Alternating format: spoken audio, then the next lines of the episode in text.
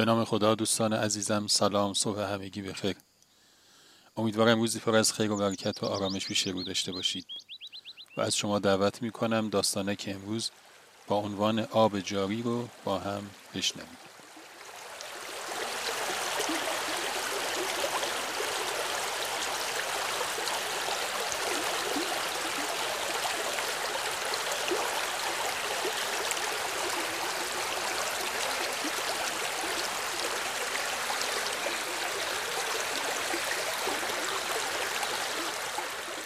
یک هم همه ای توی کلاس بود.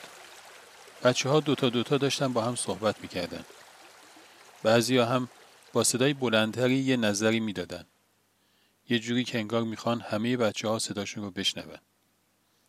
ولی کلا معلوم بود که سوالی که توشون افتاده بود رو نمی‌تونن حذف کنند و جوابی براش پیدا بکنن.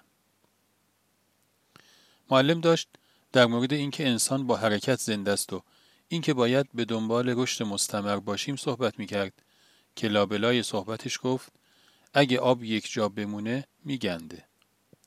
اینو که گفت یکی از دانش آموزا دستشو بلند کرد و گفت آقا ببخشید خب چه اشکالی داره که آب بگنده؟ توی آب گندیده است که گل مرداب به وجود میاد. درسته که آب گندیده به درد خوردن نمی‌خوره.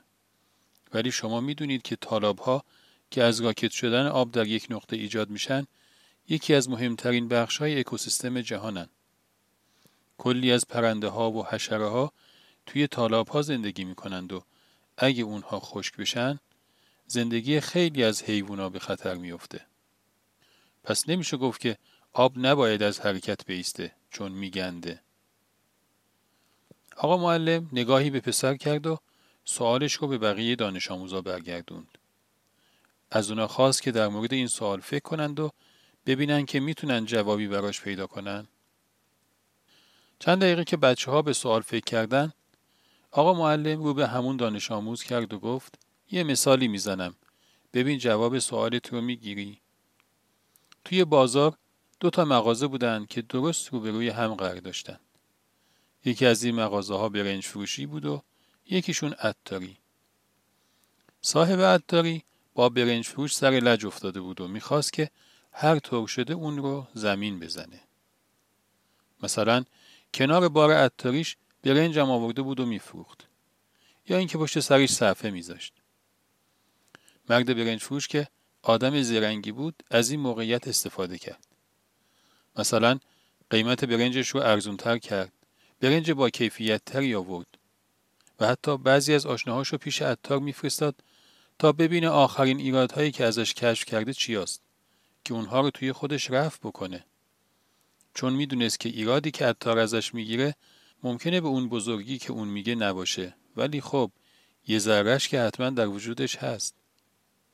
خلاصه این آقای عطار شده بود نوکر بیجیره و مواجب آقای برنج فروش حتی وقتی که برنج فروش خواب بود همون داشت فکر می‌کرد که چطور بهش ضربه بزنه. خب حالا به نظر شما مرد عطار می‌تونه بگه حالا که من برای این همسایه برنج فروشم اینقدر مفید بودم پس کاری که انجام می‌دادم درست بوده؟ پسر فکر کرد و گفت البته که نه. آقا معلم گفت آب باید جاری باشه تا صاف باشه و زلال باشه و شیرین باشه. ولی این معنیش این نیست که اگه به هر دلیلی اینطور نبود روی دست خدا باد می‌کنه و میشه یه موجود غیر مفید.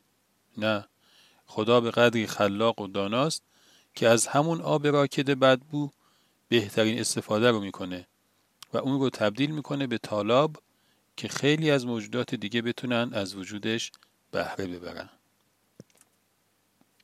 خب دوستان همیشه همراه. امیدوارم از شنیدن داستانه که امروز لذت برده باشید. تا روزی دیگر و قصه اینو همه شما را به خداوند بزرگ می سپارم. خدا نگهدار.